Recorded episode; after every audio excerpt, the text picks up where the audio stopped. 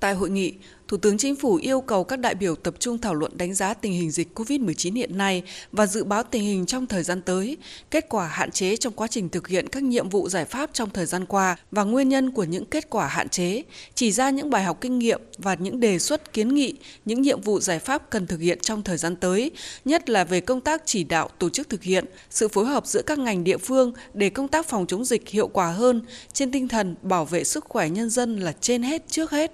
Ưu tiên số 1 tại các địa phương trong lúc này là phòng chống dịch COVID-19. Những nơi an toàn, cho phép thì vẫn duy trì sản xuất, phát triển kinh tế.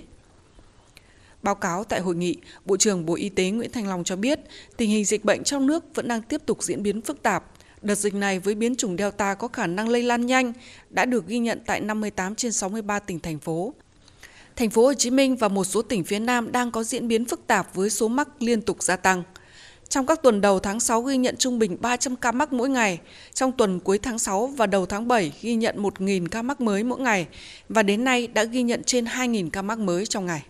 Do dịch bệnh đã lây lan rộng trên địa bàn, nhiều ổ dịch xảy ra tại các khu chợ đầu mối, khu công nghiệp, khu dân cư đông người nên trong vài ngày tới, thành phố Hồ Chí Minh sẽ tiếp tục ghi nhận số ca mắc mới ở mức cao trước khi ổn định tình hình và từng bước kiểm soát tình hình khi hết thời gian thực hiện chỉ thị 16. Các tỉnh, thành phố tiếp giáp với thành phố Hồ Chí Minh và các địa phương thuộc khu vực phía Nam cũng tiếp tục ghi nhận nhiều ca mắc mới do dịch bệnh đã lây lan ra cộng đồng. Với các chuỗi lây nhiễm, ổ dịch chưa xác định được nguồn lây, nhiều người đã di chuyển đi đến thành phố Hồ Chí Minh trong thời gian trước đó, có thể mang mầm bệnh nhưng chưa được phát hiện. Về tình trạng lây lan nhanh và mạnh của dịch COVID-19 tại khu vực miền Nam, Bộ trưởng Bộ Y tế Nguyễn Thành Long cho biết: "Nếu hiện nay là biến chủng Delta ở trên toàn quốc và biến chủng Delta thì gây ra cái thảm họa đối với toàn cầu. Tại sao chúng ta thấy rằng cái lây nhiễm lần này nó theo chùm, theo rất là nhiều những cái ca bệnh trong một thời điểm như vậy, bởi vì cái đào thải mầm bệnh của những cái người mang bệnh nó nhanh hơn và cái thời gian mà gọi là cái chu kỳ của cái chủng lần này nó nhanh hơn lần trước. Chúng tôi đã tính toán khoảng 2 ngày trở lại, trước đến 5 ngày có thể có lên tới 7 ngày và cái tính cái tỷ lệ tấn công của cái chủng lần này nó khớp khoảng 2 đến 3 lần so với cái chủng lần trước. Cho nên chúng tôi cũng cảnh báo đối với các địa phương đối phó với dịch lần này không phải như các lần trước. Nên chúng ta phải đối phó mức độ nhanh hơn, mạnh hơn, bình tĩnh hơn và quyết liệt hơn." Báo cáo tại cuộc họp, Chủ tịch Thành phố Hồ Chí Minh Nguyễn Thành Phong cho biết thành phố đã sẵn sàng cho việc ứng phó khi có 20.000 ca nhiễm. Ở dưới áp lực của sự gia tăng về số ca nhiễm trước thời điểm thực hiện chỉ thị 16 trong vòng 3 ngày, thì thành phố đã tập trung sửa chữa và đưa vào sử dụng 5 khối nhà chung cư đang trống của khu tái định cư ở phường An Khánh, thành phố Thủ Đức,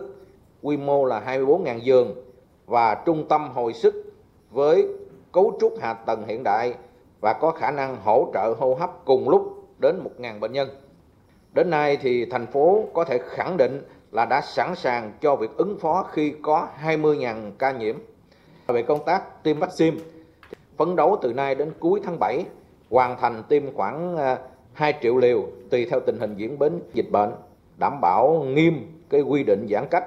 Cái việc mà tiêm vaccine, cái lực lượng tiêm vaccine không hề ảnh hưởng đến cái lực lượng mà hiện nay đang tham gia công tác phòng chống dịch. Thông tin về cuộc họp sẽ được chúng tôi tiếp tục cập nhật.